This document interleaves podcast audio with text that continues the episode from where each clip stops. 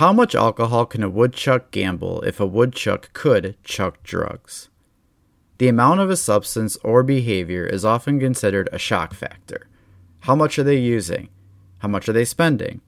The amount someone uses or spends frequently leads to other people identifying that someone has a problem. Does a determined amount of substance use or amount spent on a behavior determine whether someone meets diagnostic criteria for a use disorder? Let's talk about the overall impact the amount has when it comes to identifying someone who might have a problem or use disorder. Thank you, listeners, for tuning into the trailer for Talking Addiction and Recovery podcast. I am your host, Andrew J. Schreier, and this podcast is a follow up to the book I wrote called Addiction and Recovery. I am an independent clinical supervisor, clinical substance abuse counselor, and licensed professional counselor in the state of Wisconsin. In this profession, the opportunity to learn and become educated is never short, and the ongoing venture of gaining wisdom to help others is definitely a passion I possess. This is where I get to share that information with you and invite guests to share their experience and work. In this podcast, we discuss issues related to addiction, recovery, mental health, counseling, treatment, and several other areas. We discuss alcohol, drugs, gambling, gaming, pornography, and other behaviors that impacts the lives of people I work with, the individuals in their lives, and the community as well. Listen as we talk about these issues because when we don't talk about them and the silence grows, the worse it becomes. Talking about them continues to bring them into the light, which is our best way of addressing these issues and ultimately helping those who are impacted. You can find the podcast on social media with Instagram at Talking Addiction and Recovery and Facebook page with Talking Addiction and Recovery Podcast. You can send emails to ask questions, provide feedback, or inquire about being a guest at Talking Addiction and Recovery at gmail.com. Thanks for tuning into the podcast, and with every episode you listen to, I hope you walk away learning something. Anyone else laugh or get a little tongue twisted with the title of the episode. I mean, I couldn't I couldn't help it. I mean, I we need humor and laughter in the work that we do with addiction and recovery and everything else that falls in between. And if you don't understand that, go back and listen to the episode where I had uh, Tom Farley as a guest on the show to talk about humor. But it, it worked perfect though, right? I mean, how much wood can a woodchuck chuck if a woodchuck could chuck wood?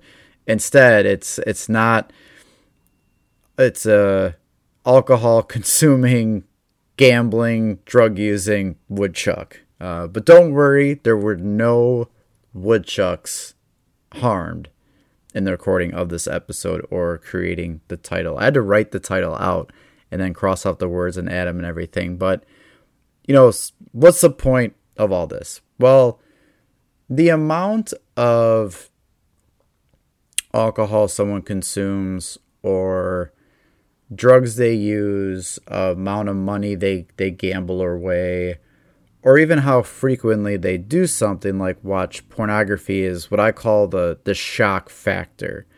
This is what often immediately separates what is seen as this is normal or socially acceptable, or this is like, this can't be. This must, there's got to be something wrong here. Like someone drinks casually and they hear someone's drinking a 12 pack of beer a day and it's like, whoa, something is isn't right here.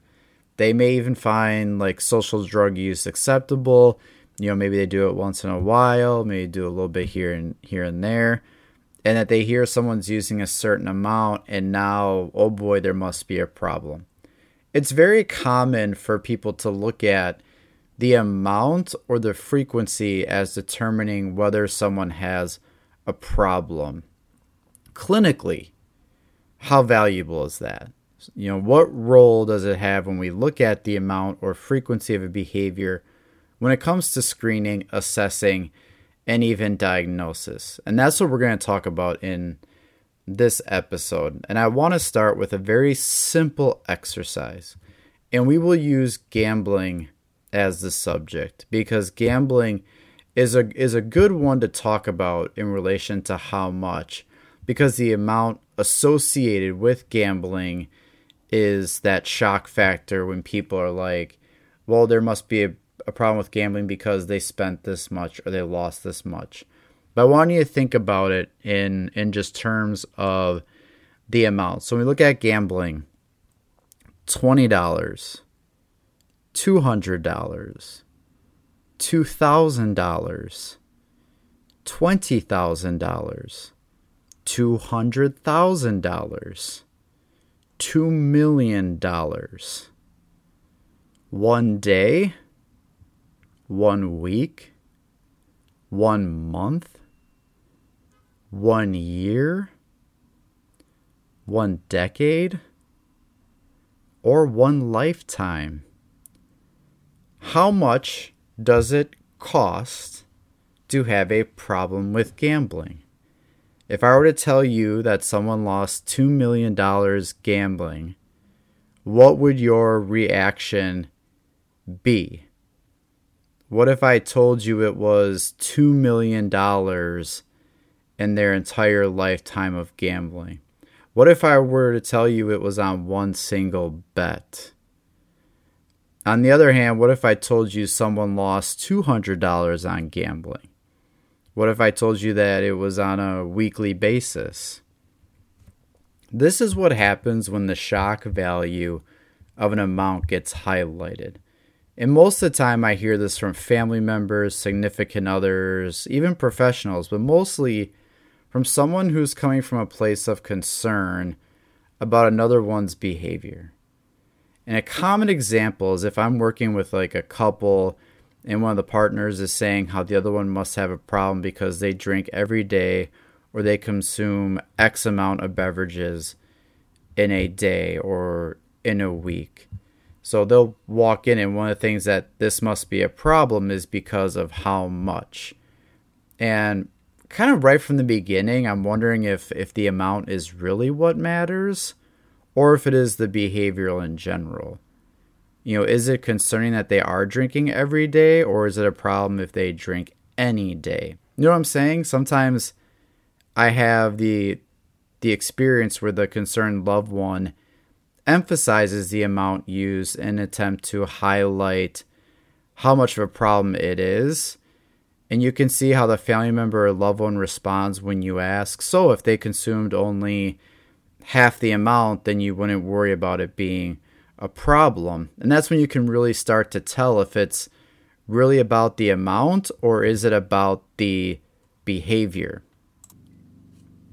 I would say even the the general public hears about the amount of alcohol or drugs someone uses or the amount of money someone spends on gambling is is generally shocking. You know, same numbers from before 20 200 2000 20000 200000 or 2 million might have plenty of people questioning whether that person has a problem and it can depend you know like to some people losing 2 million dollars in a lifetime seems just unimaginable there are some people that can lose $2 million in one single bet, and that does not have the same impact.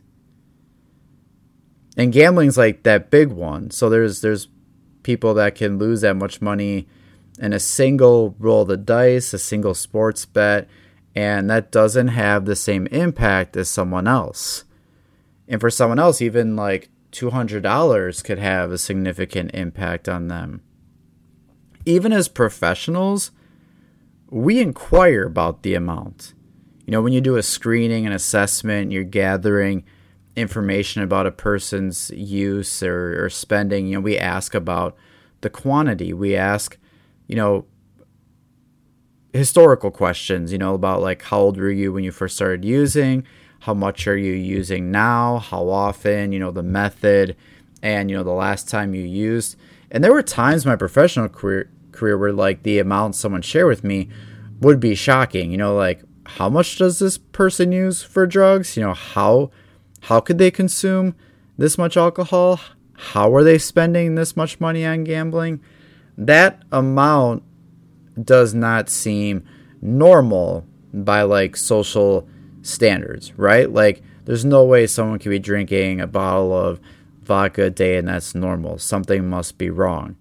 So the industry itself even looks at the amount, right? So two types of examples come to mind with alcohol is when it comes to reducing the harms caused by alcohol, you know, like the CDC recommends that adults of drinking age can, you know, choose not to drink or drink in moderation, which for men is two drinks or less in a day, and for women it is one drink or less in a day. Again, right there is the amount we look at at defining what is moderation, and if you drink more, that could be problematic.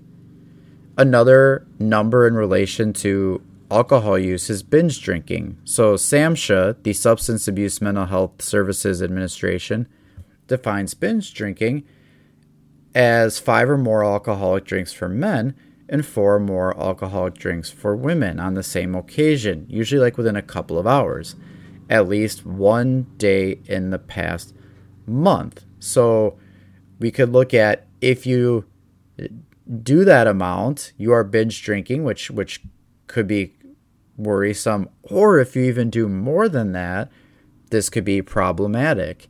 And just from a medical standpoint, like the amount can be concerning. You know, like how much can the body handle?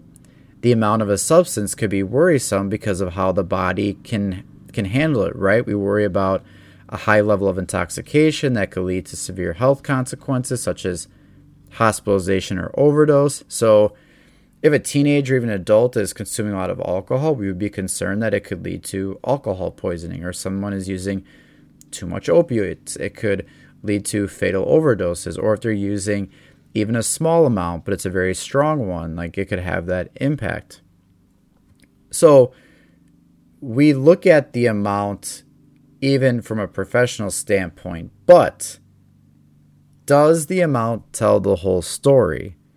Does it give an entire accurate description of whether someone has a problem or diagnosed disorder? When you look at the diagnostic criteria for substance use disorders, there are 11. And when it comes to amount and diagnostic criteria, it can be a little tricky it doesn't necessarily say if you use this amount, it means you have a problem. So it doesn't say like if you use this amount of this substance this often, this means you meet that. Like there's no table chart that outlines adding all these factors up and boom, you must have a use disorder which might be mild, moderate, or severe.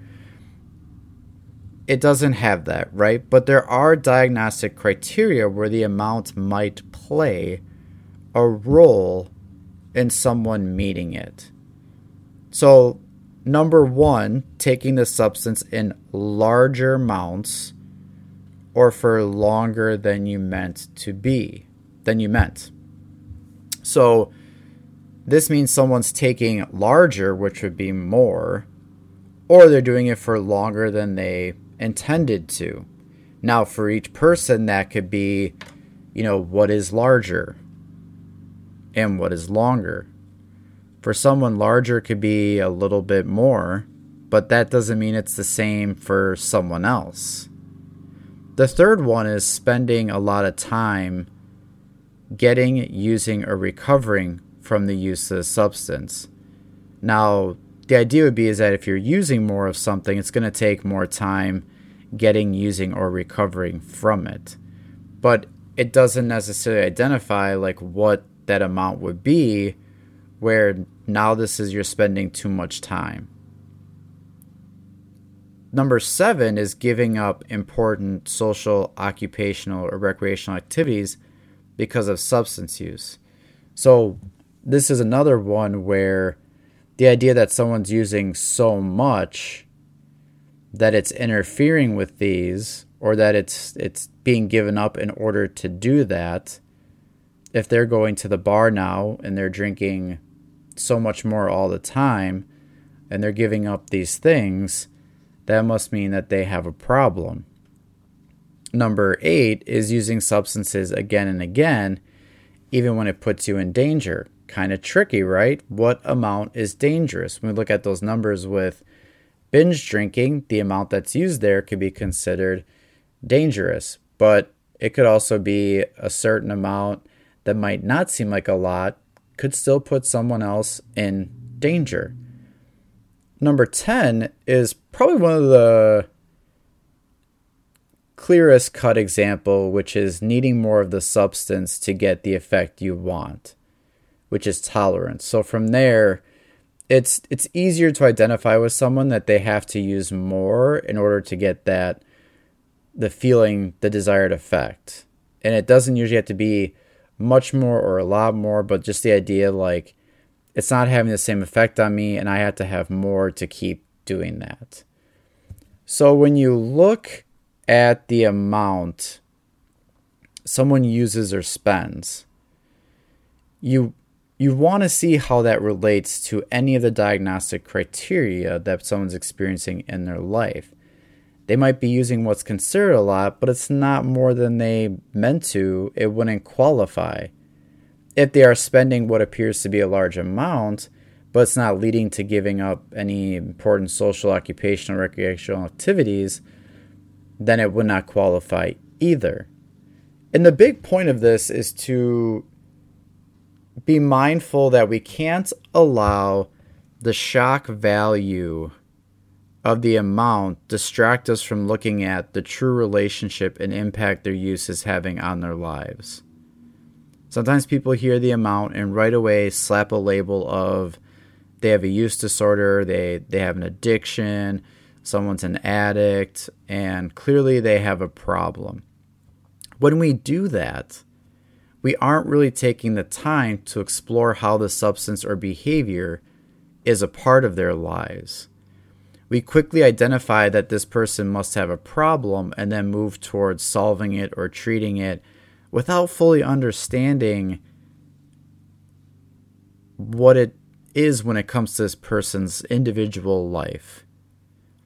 And that's where I see people quickly hear about the amount and then move towards we need to fix this without really even fully knowing how the amount of their use actually impacts their life. And when you try to confront someone about the amount that they use, it can be a challenge too. Because they could point out that another person uses as well, or that the amount is, you know, not the issue. Pointing out how much isn't necessarily going to shine a light on why it is concerning. It's more of, okay, they drink that much. What is it that's concerning with that? What is it that's being observed or seen? What are you noticing when that person drinks that much? Not how much are you noticing about that person and their drinking or using. Even with with documentation, screening, assessing, and, and diagnostic purposes, I'm going to ask those questions about the amount. But I'm also going to focus on how that amount impacts this individual's life. I'm going to explore how their use, regardless of the amount, is impacting it or what role it has. There are times, and I tell people a lot when I do alcohol and, and drug assessments, where sometimes it is to rule out that there is no use disorder. Not everyone who comes to see me for substance use or gambling or, or pornography or anything necessarily meets criteria for a use disorder. To someone, $200 a week could be detrimental. For others, $200 a day or in an hour is not a person's relationship with their use or behavior is more important than solely focusing on the amount. It's beyond just how much they use or how much they spend.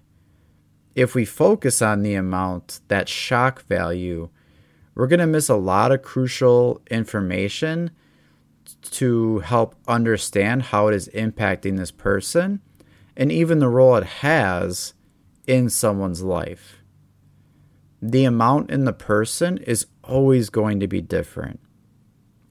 How it impacts them is what separates those who don't use, those who do use socially, those who may have problems with it, and especially those who have a use disorder. So the next time someone shares the amount of a substance they use, how much they they gamble or how much time they spent on someone, sort of anticipate that potential shock value you may experience. You might hear something that gets you thinking there's no way this person does not have a problem. Or how is it that they're doing this and it's not impacting their life? Or oh my gosh, so the this person told me they they spend or use this much, they must have an addiction. I really encourage people to step back and not use that as a standalone reason to identify that someone has a problem and especially not a diagnosis of a use disorder. If you stop there and make a conclusion based on the shock value amount, you are likely not going to fully understand how that amount is actually impacting that person's life and to what extent. So remember, the next time the woodchuck drinks, drugs, or gambles, the answer to the riddle doesn't stop at how much. The most important part about it is the impact that it has. Thanks for listening. Hope you learned something.